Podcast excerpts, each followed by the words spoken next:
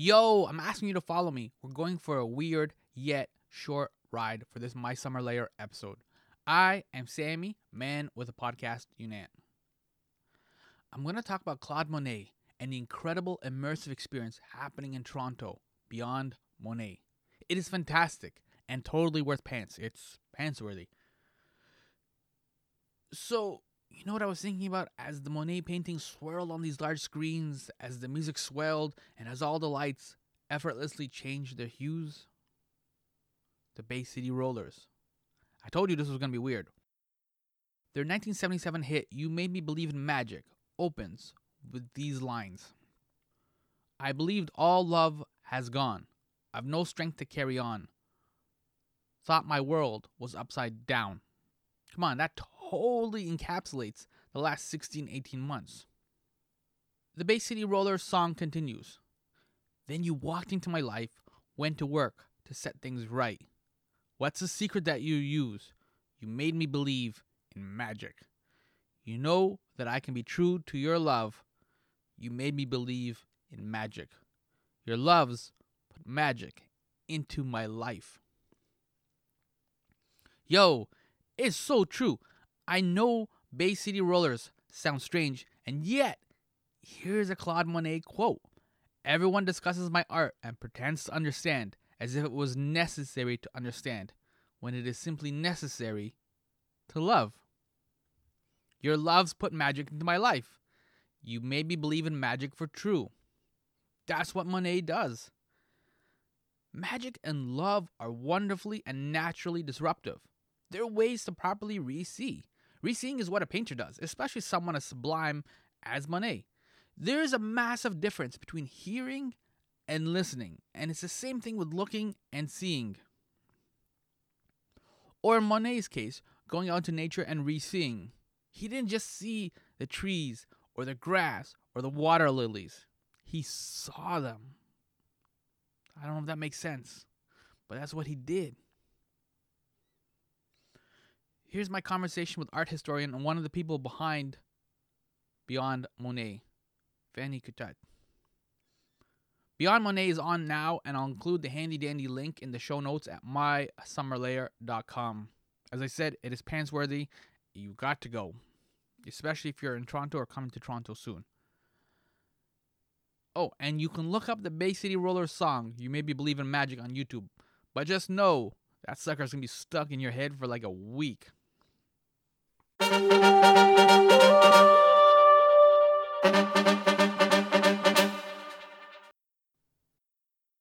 Introduce yourself and what is it that you do? And because we're talking about Monet and paintings, tell me what is your favorite color? so my name is Fanny Curtat. I am an art historian and I was part of the creative team for Beyond Monet. If I had to choose a color, which is a hard one for an art historian, I'll go with green. Green, okay. I think I'll go that. I think the smart answer would have been to pick with the color white through a prism, and then I would have like a fast track to all of the other ones. But if I'm not cheating, I'm gonna go with green. All right, green's acceptable. That's a good one. That's Thank uh, you. That was a hard question already. Yes. So I know. Uh, so we're gonna keep going with the hard questions then. Okay, go ahead. Why Monet? Why do this exhibition with Monet and not like Picasso or Dali or whatever? And why do you think his work still like kind of connects with people and leaves a deep impressionism? Nicely done. Thank you. There is something of an easy match for Monet and a type of experience like this because when you see his last masterpiece, the Water Lily Cycle in the Musée de l'Orangerie in Paris, he designed and he described what you can only see as an immersive experience. He wanted these two oval rooms in the shape of an infinity symbol to have huge canvases wrapped all around the world, the walls, so that the audience could be fully immersed in sort of this world of color without horizon, without bearing, and just be in the moment, be present. And that's a key element of the Impressionists that I think still very much relates to today. Their art was all about connecting to the here and now, to what you see, what's in front of you, and what you feel. In that sense, they were also very, very radical. That's not the type of art that was being made at the time. And so to have this artist that battled through institution to have his own voice, his own vision put forth, and that vision to be it something anchoring yourself to the present is something still relevant to an audience today who's accustomed to his work, but also accustomed to sharing things on social media, sharing their subjective point of view. Mhm. That's what he battled to do. Mhm. And so to bridge this connection is, I think, very interesting and inspiring. Does the timing of this exhibition opening, like quote unquote, after this pandemic, uh, after 16, 18 months, which kind of forces us to slow down and be present? That's what you're talking about just now. Exactly. Right. And especially after all we've gone through, there are two things. There what you mentioned undeniably so we've all been cooped up inside and then you have somebody who magnifies everyday life, who sees a coffee cup on a table and sees it as a work of art. And so that's really helpful after what we've been going through, appreciating nature, appreciating the moment. There's also something to be said about all of the hardship he went through. Like again, his life was not easy. He had a lot of losses, two wars, including World War One. When he was painting in Giverny, he could hear gunshots from nearby battles. And you don't see that in his work. That's not what he wanted to share. He wanted to share only the beauty, the wonders, the miracle of life. And so that's what still speaks very much today, especially so after the pandemic, or quote unquote, after the, hopefully so. Yes. I know, as I used it in the air quotes. Yeah, so yeah, yeah, to, yeah, like- So then, with that idea of what you just talked about now, then like we also in Toronto have the immersive uh, Van Gogh exhibition. So is that you think part of the reason why there's kind of like a mini revival and kind of going back to these old timey painters? I think the Impressionists, and in the case of Van Gogh, post Impressionist, the, the exhibition we worked on this one first was a Van Gogh one too. There's something that they're very much the artists we need right now because of that, because of the way they focused on everyday life, because they focused on light, on something that we need, craving for beauty, craving for also not crisis, you know, something that's just, we can all agree on the beauty of the world. And so it's something that speaks to a moment in time, but also speaks to their timelessness and the fact that they can still bring their component, their inspiration through different eras. So you're not surprised at all that like Monet is still like relevant to today, like to, still connecting. Oh no. The irony with this is that he was deemed too radical when he started. When he passed away, he was deemed not radical enough. And then 50 years after, he was seen as again being incredibly radical and opening the way for abstraction, for a liberty of expression for countless generation of artists. And so there's something that we never could pinpoint at the time of his life that's still very much ongoing. And there's so much in art history. Like, obviously, I'm biased. I, I loved art Yeah. history. But there's so much to learn from, from these lives, from these stories, from their purpose. And that's what I like about it. Does that lesson that you're talking about, what we take away and what we learn, does that include also that sense of freedom? Like you said, he was kind of like at one point too radical and then not radical enough, and like that's all part of freedom, right? For Where you figure out where the where the boundaries are or not. And living to what you think is also what's going on. Being I, I guess what i'm trying to say is being in sync with yourself because he could have painted anything else and probably made more money. He was struggling and sometimes very dramatically so. He had this baby he had camille Doncieux, his wife and things were very very hard. And even though things were difficult, he still kept on going through his vision because that's what he was. That's was that was his truth. That's what he wanted to share.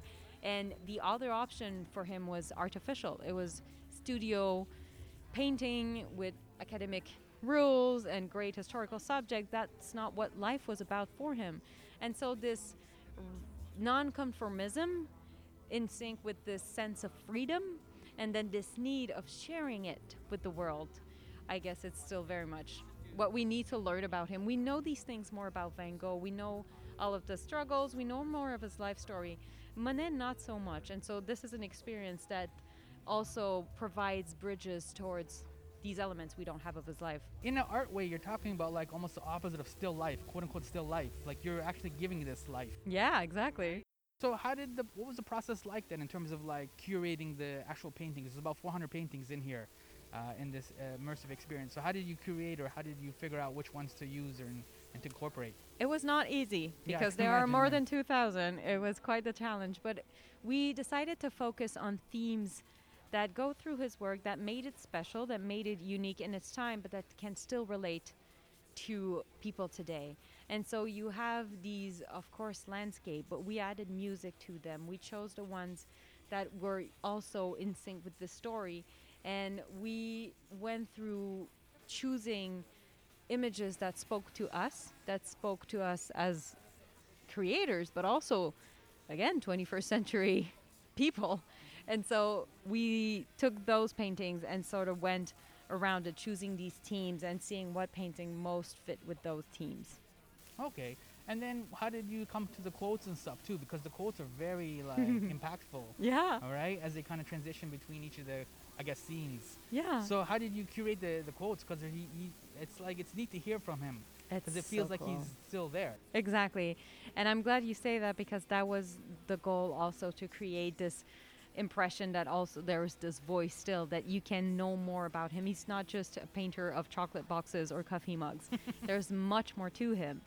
And so these were taken from letters all around his life and it was all about choosing the ones that were more impactful and also that corresponded with the scene with also the element that we wanted to say. So for example, he loses vision at some point at the end of his life and he has a cataract problem and he loses certain tints of colors for somebody a painter of the nuances this is incredibly hard and so to have a quote helps you understand the vision that we've gone with because some of these paintings from Japanese bridges at that time are almost entirely abstract the colors are off they're so strange compared to the brightness of all the other ones.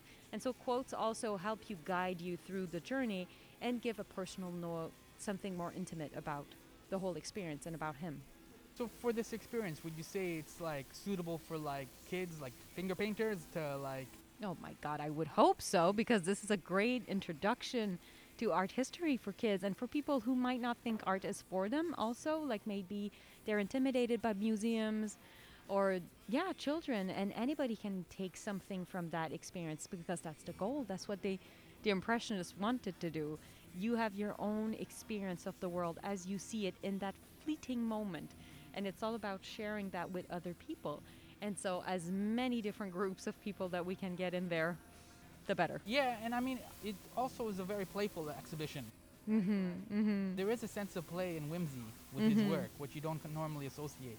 Exactly, because it's all about the atmosphere. It's all about being in it. It's all about enjoying everyday life, enjoying light and color. And there's something kid like about it because we played with color mostly when we were kids. He played with it when he was very much an adult. And so it's a good invitation to do so ourselves. And for you, how did you kind of get into art? What was the spark, or what was the painting, or what was the interest? Like, how did you like? Oh, this is interesting. I want to go down this road. just like any kid. I was playing with colors a whole lot. And I played with colors all the way through university. And then once I get to university, I got to university, I encountered art history. And then for me, it was like a revelation. And that was so powerful to me the importance of images. They lead you to history, anthropology, sociology, psychology. And I was a bit sad to encounter it so late in my life. And that's why I'm enjoying these type of projects that provide different access point to art history to people who might not encounter it otherwise. What would have happened if I had gone through any other path in my life? I would know nothing about it. And so having opportunities to go outside museums and create links with museum. My hope is that people will develop this connection with him through this playful dreamlike exhibit and then next time they're in a town with a Monet, they'll be curious to see it. And are you hoping then? I know this one just opened up, but are you hoping to turn other like, an, like create other types of exhibitions like this with other painters and like? Yeah, because obviously this is the second one. We did Beyond Van Gogh. This Mhm. one is Beyond Monet, and we are in talks of project number three. We don't know where we're going yet. The sky is the limit with a project like this, and this is great. But we have a lot of well, a lot of options, and we're very happy to study them. Yeah. Did you learn a lot from putting on uh, Beyond Van Gogh, and then that you were able to apply for this one? Yeah, definitely. I think it was all about adapting every aspect of the show to the artist's life and work. So their scenography is very different from Van Gogh to this one because Van Gogh, you step in color. It's all around you, but it's on the floor. Here, we were like, no, it's it's the light. He's going after shades of light, the cycle of daylight, and so we went. That's the ceiling. We need to go up, and so every detail needs to be adapted to the artist itself, and it's about really taking the the audience through a journey towards this narrative that we don't really know. Yeah, I like Van Gogh stuff, but I found it very like I, his anxiety was kind of reflected in the paintings. So the paintings are a little bit more. Expressive. Yeah, Mm-hmm. the Monet is very chill. it's very ambient. It's very relaxed. Yeah, yeah, you know yeah. what I mean? So. But that's the thing. There's this relaxed aspect to it, Mm-hmm. but behind it, you have a man like he was intense. Sometimes a painting lasted seven minutes, and he was running after the light, throwing one canvas, taking another one. There's an intensity, and he was also like it's an impossible quest. How do you get through your brushes to capture a moment of light? And so he was angry with himself with this impossibility, and sometimes he destroyed with fire, with a knife, Mm. his own canvas. But you're right, you don't see that. And when you know it, it doesn't take anything away from it, but you understand more what he wants to show, which is what you saw this peaceful aspect, meditative, this beauty of the world. And so that's interesting that people get that also from his work, which is what he wanted to share. Right. And that relationship that he had with light, did it affect how you guys organized this exhibition? And like, because there's a lot of obviously light that you're using in here, right? So I guess were you influenced by his relationship to light? Definitely. It really was at the core of everything that we did. First of all, we drew massive inspiration from the water lily cycles in the Musée de l'Orangerie, which also has this natural light. He designed every aspect of this project, by the way. So he designed the curved wall, designed to have this infinity symbol. He designed the fact that it's eight enormous canvases, almost without frames, all around the walls, and that there's natural light, so that you experience the work with changing light, not this ideal curated counterfeit light. And so this was really what we used as a driving force. When you get into this first room, you have the cycle of daylight changing to sort of hint that this is going to be about the atmosphere. This is going to be about changes. This is going to be about the moment. And he's such a perfect fit for this sort of experience. And so it was definitely at the core of every designed aspect, the creative process, yeah. All right. Uh, So are you hoping then if this kind of like connects and people come that you can like stay longer or that you can extend the dates and stuff like that or like because I know COVID is obviously interrupting things a little bit, but like that aside, It's a bit out of my hands, but I am uh, quite eager for people to see it, for the most people to see it. So I'm hoping that this show has a long life and a very popular one. all right, that's a positive note. We can end it there. Yeah, thank, Thank you. so much for like talking and hanging out. Um, and we covered quite a bit. We covered your art history background, hmm uh, Monet's relationship to light, and that this is suitable for f- kids who like to finger paint. Exactly. Right? Yeah, So yeah, we yeah. covered all the I think good it was stuff. good. It was right? good. I yeah. thought we did a good job. Yeah. And, oh, and your favorite color is green. Exactly. All right, that's the most important part. All right. Thank you you. so much. That's it.